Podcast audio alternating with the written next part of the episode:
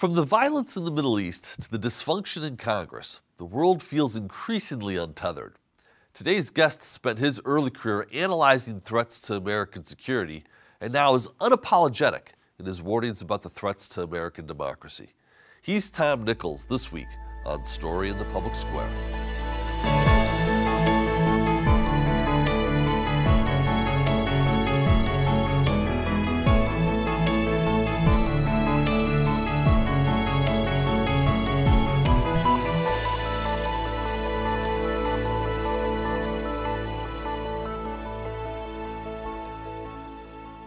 Hello and welcome to Story in the Public Square, where storytelling meets public affairs. I'm Jim Ludes from the Pell Center at Salve Regina University. And I'm G. Wayne Miller, also with Salve's Pell Center. And our guest this week is Tom Nichols, Professor Emeritus of National Security Affairs at the U.S. Naval War College. He's now a staff writer at The Atlantic, where he writes a daily newsletter. Tom, thank you so much for being with us today. Good to be with you, Jim. So, you know, we, we, are mindful of the fact that we taped this a couple of weeks before broadcast. So events may unfold in the coming weeks uh, in ways that we can't anticipate. But we take a look at the war in Ukraine, we take a look at the crisis in the Middle East, and it just feels like there's a sense of unraveling on a global scale. Um, what do you think is at work here? And are all of these events uh, completely distinct? You know, it's, it's, interesting to look at them um, as linked events because I think what you're seeing is a kind of counteroffensive um, of authoritarians and terrorists around the world. That um, we lived through a period of 30 years of the expansion of democracy um, after the fall of the fall of the Soviet Union. Now we're in kind of a period of retrenchment where um, the people who you know are, really want the international order turned back um, and to turn back some of those democratic gains in places especially like ukraine where putin is simply making war on a neighboring democracy um, out of pure imperialistic nostalgia. Uh, and i think as well in the middle east you know you're seeing a, an all-out terrorist counteroffensive of the kind that really, I mean, we keep comparing it to 50 years ago with um, the Yom Kippur War, but that that was a military attack from neighboring states. This is really an all-out kind of terrorist offensive meant to make Israel an unlivable place um, for Israelis. So I, I, while I don't think it's, you know, a huge network of connected, it's not Spectre or, or, something. But on the other hand, there is a kind of drift and a, tide in international affairs where um, I think the authoritarians are making their move, and we've seen that as well in the democracies, even at the ballot box. So it's it's a it's a scary time. So you don't put any stock in. I see some speculation with folks. I, I think almost hoping or wishing that somehow another Moscow is uh, is or Beijing are somehow controlling uh, Tehran, which is controlling Hamas. It's not that coordinated, is what I hear you saying. Um, I don't think it's that coordinated, but I don't think, but I think they've been on the phone to each other. Um, you know, I think they keep, they all stay in the loop. China's an interesting exception here. The Chinese have have always wisely found a way to kind of circumnavigate or to sidestep um, a lot of these problems in in the West which they keep at arm's length because that preserves their freedom of movement in um, the uh, Indo-Pacific region. But um, you know, is it a big coordinated? Um, you know, you attack here, I'll attack there. Uh, anybody watching the war in Ukraine can tell you the Kremlin isn't nearly that organized. But but I but they are you know keeping in touch with each other um, and they're supplying each other. North Korea, Iran, China, Russia, um, they're they're making deals. You, know, you, you described the Hamas attack as a, as a massive terrorist operation, which it certainly was. I think a lot of people were surprised by the pure barbarity uh, of, the, of some of the things that we saw Hamas do to innocent victims. Um, do you have any explanation about that evolution in terrorist tactics? Well, actually, if you look at the history of terrorism, um, you'll see that terrorists, excuse me, that terrorists will often do um, astoundingly ghastly things in an attempt to, to draw the foul. from the targeted nation. They want their enemies to um, react as brutally and as harshly as possible because they want to uh, get them to overextend. They want them to lose um, credibility among their allies. They want to bring them down to the level of the terrorists themselves to say, see what we're fighting. The people we're fighting are no better than we are, and perhaps worse. Um, you see this throughout the history of terrorism. You saw it after 9 11, where um, Al Qaeda was hoping that the United States um, I mean, bad, what we did was bad enough, go, you know, getting ourselves mired into two different wars.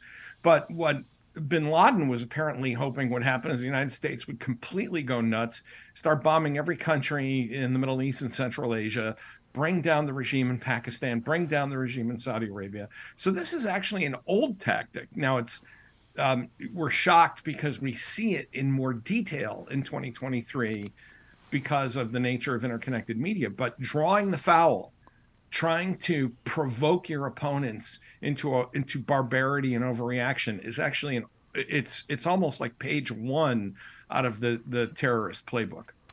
So, Tom, bearing in mind again that we're taping this in early November, but how do you think the Biden administration overall is doing in managing what is clearly an international crisis? I, I think that the Biden administration has done a remarkable job handling multiple international crises. Um, the war in Ukraine, I think, is a, a remarkable. I, I, think it's a, this was just the right time to have the former chairman of the Senate Foreign Relations Committee in the White House. Um, but I think it's been a remarkable ability to draw NATO together, to get the Europeans uh, to contribute to this effort, and to take risks. In fact, some some of the Europeans um, want to be take even bigger risks than the United States is willing to take. I mean, this is normally the United States is charging in and saying, you know, come come with us. We've got to do this thing. And the, the Europeans are now the one, at least some of the Europeans are the ones who are saying, you know, let's let's really get into this scrum and and help the Europeans. And the United States is holding together a fractious coalition. NATO is twice the size, almost twice the size it was at the end of the Cold War. And then to balance that with um, a Middle Eastern crisis in which one of our allies wants to unleash hell, understandably, much as we did after 9 11, um, and trying to encourage restraint there. I mean, I think it's just been a remarkable foreign policy performance, um, you know, in every way on these crises.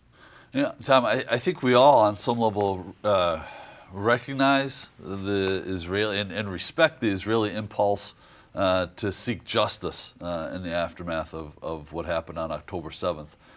There is a growing sentiment in a lot of places around the world, though, uh, to your point, that uh, the Israeli response has become the source of outrage rather than the initial terrorist attack.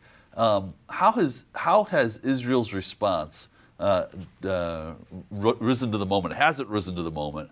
Uh, and what do you think the? How do you think this all plays out uh, in the weeks and months to come? Oh, I think a country, you know, again, as an American um, who lived through 9/11, I, am deeply sympathetic. Um, and you know, turning the story into a story about Israel's reaction, as I'll say again, is kind of page one out of the terrorist playbook um, to get the attention off of what the terrorists have done and to shift it over onto the um, onto the reaction from the targeted regime. We went through this after 9/11. Are you know are we you know what kind of operations are we conducting in Afghanistan? Are we bombing too much? Are we doing too little? Are we are we are we violating laws of war by having guys on horseback, um, you know, dressed in local garb and so on? Um, I don't have enough vision inside the Israeli. I don't know what the Israelis know. Um, I think one thing that is difficult for Western audiences or for non-Israeli audiences to, to comprehend outside of this situation is that one thing terrorists do is to bait uh, their opponents into attacking civilian targets by using those civilian institutions, hospitals, ambulances, and so on, as bases for their actions. Now, it doesn't really help much to say that under international law, the onus for that rests with the terrorists. It rests, Jim, you know, you've taught international affairs for years. You know that when uh, one of the parties removes the the innocence of a civilian target by militarizing it, that that burden rests with them. That doesn't help much when there's footage of a burning ambulance. Um, so I think one of the things that's really struck me is not so much about Israel's reaction, which so far seems to be um, what I would have expected it to be, and you know probably what most countries would do under these circumstances, but rather how cleverly Hamas has turned this, um, used video and the internet um, to turn this into a story about Israel rather than about a terrorist attack on Israel. So, Tom, uh, meanwhile, we have another war continuing. It, it will be uh, early next year, two years since Russia invaded Ukraine. What is your assessment of that war now? And then we can get into uh, Vladimir Putin's role in it and, and Putin himself. And, and, we know, of course, that Putin is an area of expertise of yours. I was one of the people two years ago who said, you know, if the Russians execute this competently, um, this could be over in a week. Um, and I was surprised by many things, including the, I, I think, um, I, I, underestimated the Ukrainian will to resist, f- for sure. I think a lot of us did. But I think the thing few of us could have counted on was how astoundingly incompetent the Russian military is. Um, and that's been the story of the past two years that this country, three times the size of Ukraine, attacking on three axes, multiple fronts, um, and is simply just throwing away the lives of tens of thousands of, of its own um, young men for some idea, some scheme that was probably cooked up in a bunker during COVID. Um, so at this point, I know people are tempted to call the war a stalemate. It's um it's a failure. It's a Russian loss. I mean, remember the Russian goal was the lightning capture of Kiev and subjugation of the whole country within a few weeks. That that ship has sailed. That's just not going to happen and the Ukrainians are regaining territory slowly. So this isn't quite, um, you know, 1914 with guys in trenches just stuck on a very static line. The Ukrainians have carried out some very nimble operations, recaptured territory, um, and the Russians just keep having to plow um, men and material and money uh, into a war that I, I, as an as an expert, former expert on Russia, I find myself asking what they think is going to happen, um, how they think this ends, uh, because they're not interested in peace. I think the people. Another thing that we should think about two years into this war is how many people keep talking about how Ukraine should accept a peace deal. There is no peace deal. The Russians aren't interested in this. Um, the the Russian peace deal is surrender completely and let us you know march through your streets. Um, so I, I, I don't know where the Russians are going with this, other than that they've kind of, you know, picked up this porcupine, and and they don't know what to do with it now, and they're just gonna. I think I think Putin, at this point, just thinks that it, you know every few months he's got to get a bigger hammer, and consign more of his own young men to death. So, what does this portend for the future of, of Putin as the dictator of Russia? You know, I thought Putin was shaken during the the coup uh, or or the putsch or the I don't even know what to call it when Prigozhin, Yevgeny Prigozhin, and the Wagner guys start to march toward Moscow. Um, there, it, it looks like it was some kind of inside military deal to shake up Putin and to push the defense minister and the the the uh, chief of the general staff out of the way. That's all. That's gone um, the guys involved have you know um, uh, are relaxing.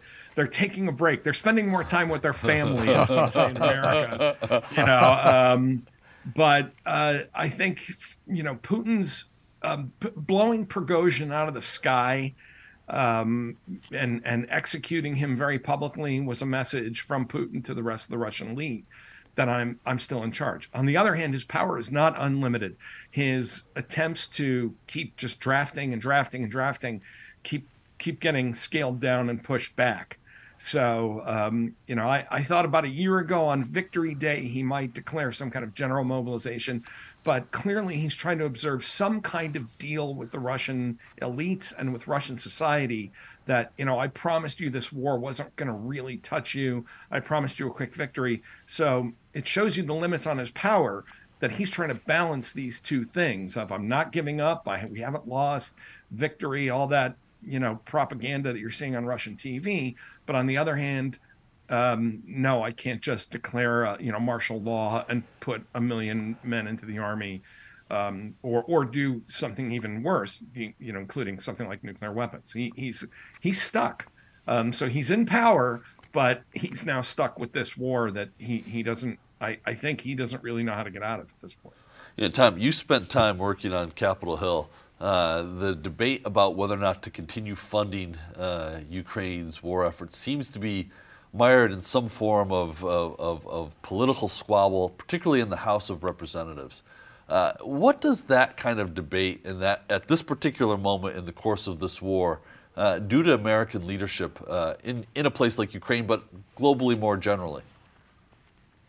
It's such an important question, Jim. You know, um, what it really shows is that the Republican Party has become just an utterly unserious and performative party. Um, that there, there's no real principle involved here. That it's almost a kind of oppositional defiance disorder. Well, if Joe Biden wants this, and a lot of other folks um, agree with it, then we have to put a wedge between Joe Biden and the public and be against it. Um, you know, it's that old Marx Brothers song, right? Whatever it is, I'm against it. Mm-hmm. Um, and there's no real solution here.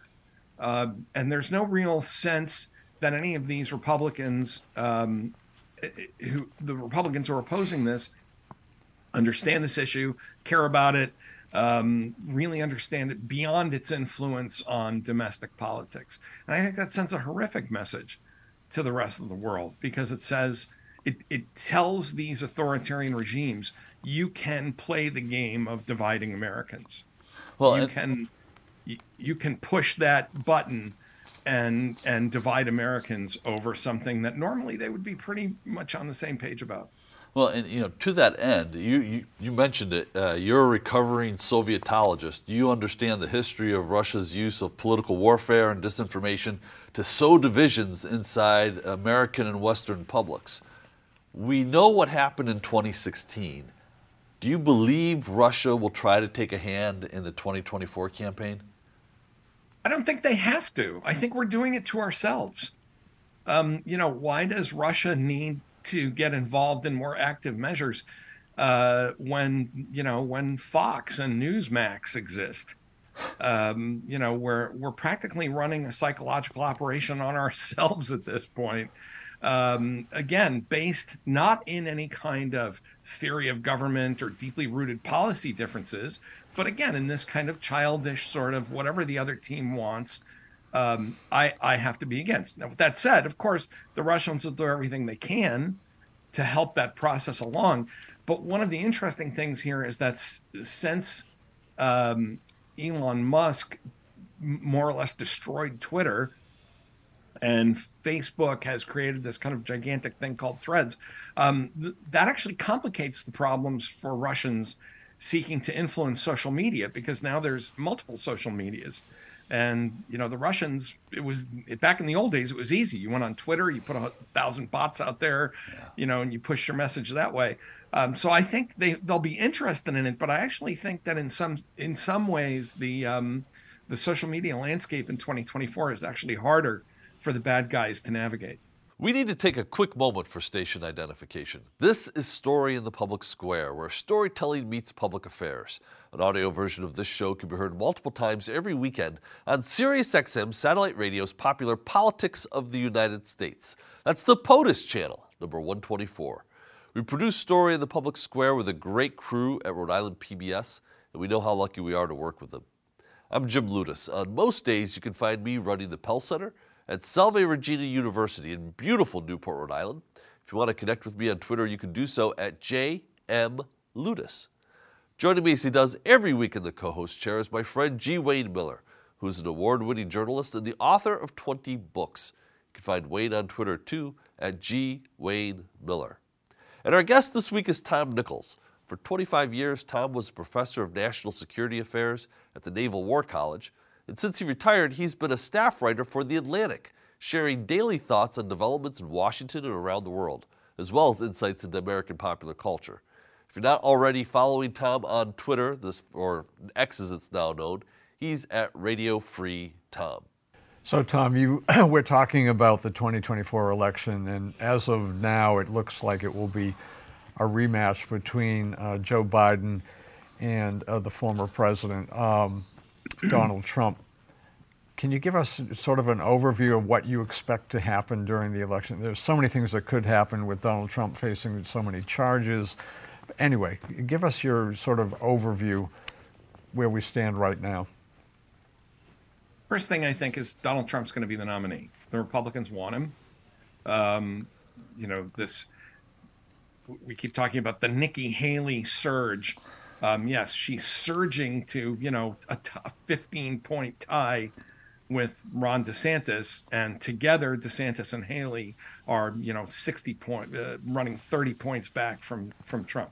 Um, the Republican Party has become a cult of personality, and so they don't care if he's they they I think it's true that when he's indicted, his supporters think that's um, awesome. That's a sign that he's aggravating the right people. So on the Republican side, um, that and even if he now, now, there is a possibility is if he's convicted or um, he has some remarkable flame out in public. I, I don't know. I mean, he's so unpredictable and he's such a emotionally disordered person that it's that it's hard to know. Um, but I think even the Republicans are not going to abandon him. If he's convicted, that would affect how independents and, and swing voters view him. And, I, and I, before I get to the Democrats, I'll just say I find it astonishing that there are still swing voters in a country where Donald Trump has told us exactly what he intends to do in 2024. You know, violate the Constitution, use the army against American citizens, um, prosecute his enemies, politicize the Justice Department. But um, but unfortunately, that's the time we live in. Um, on the Democratic side, I, I, I find it again kind of remarkable that um, Joe Biden can't catch a break no matter what he does. I mean, the economy is booming. Um, we talked about his foreign policy, um, and yet you know there's all this hemming and hawing. And so what I expect is that voters will come home in a year, and that um, you will get large turnouts in all the places, you know, where in blue states and red states where the, the loyalists will come home to their parties.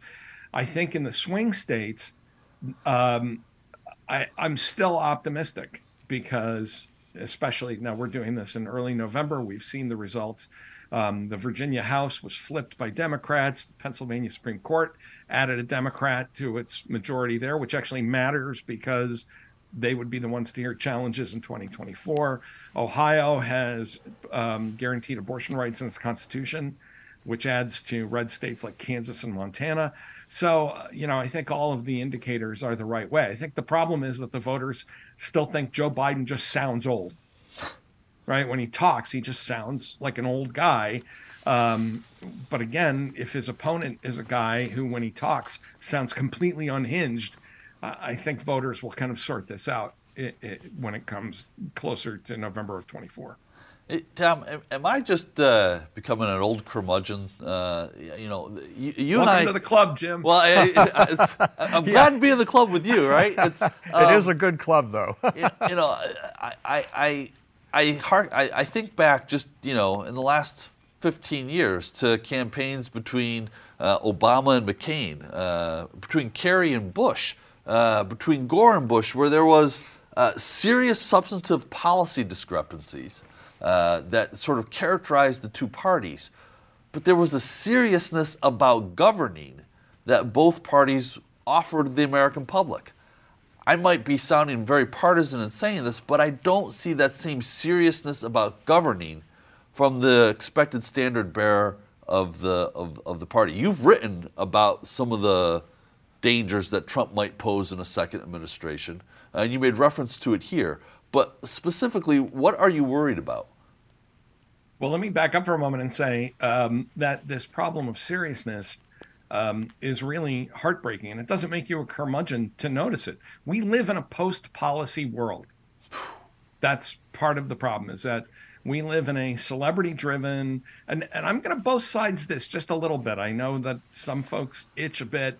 Um, but you know when when I see um, and talk to not just in the social media. I mean, I taught I, I stepped down um, after 18 years teaching summers and nights at Harvard, and I taught for 10 years at Dartmouth and Georgetown. Um, you know, when I hear young people saying things like, well, I don't know what I'm going to do in November if Biden doesn't forgive student loans, you know, or I don't like Biden's position on Israel, so I may sit out the election. That there's a there's a fundamental unseriousness about that throughout the electorate because we as Americans have come to expect a kind of transactionalism. We we vote and we get things that we want, and we don't co- we don't cooperate, we don't compromise. The Republicans have have gone a, a, a, million light years beyond this, and basically say now we don't even care about pot, you know, we're we're fiscal hawks. Well, Trump spends a million dollars, you know, bazillion dollars out of and raises debt. Okay, we don't care about fiscal discipline anymore. Um, it's it's really about social resentment and tribalism um, so uh, I think, you know, that is the is the bigger problem that we just can't seem to get our arms around this notion that we actually have to govern. And I miss I miss those elections too, Jim. I, I often say to my friends, you know, further to the left, I can't wait to get back to having arg- arguments about marginal tax rates. I want to have really boring arguments uh, about about marginal tax rates, but um, unfortunately, that's just not the world uh, we're, we're living in.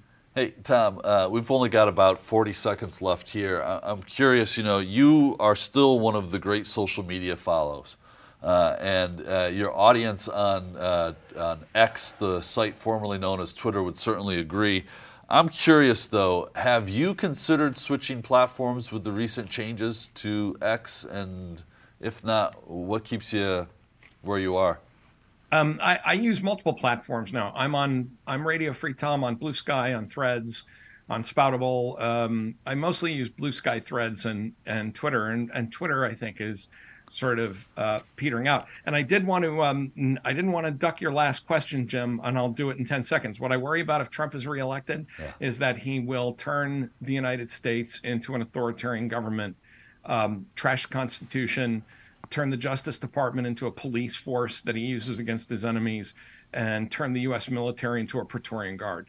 I mean, I'm, I, I think we will be, um, we will lose our democracy if Donald Trump gains the White House again. So that's the simplest answer about what I'm worried about. Uh, Tom Nichols, that is a sobering point to leave it on. Yeah, people can find you, as you mentioned, on those social media platforms, but also in the Atlantic. Thank you so much for being with us. That is all the time we have this week, but if you want to know more about Story in the Public Square, you can find us on social media or visit pellcenter.org where you can always catch up on previous episodes. For G. Wayne Miller, I'm Jim Ludes, asking you to join us again next time for more Story in the Public Square.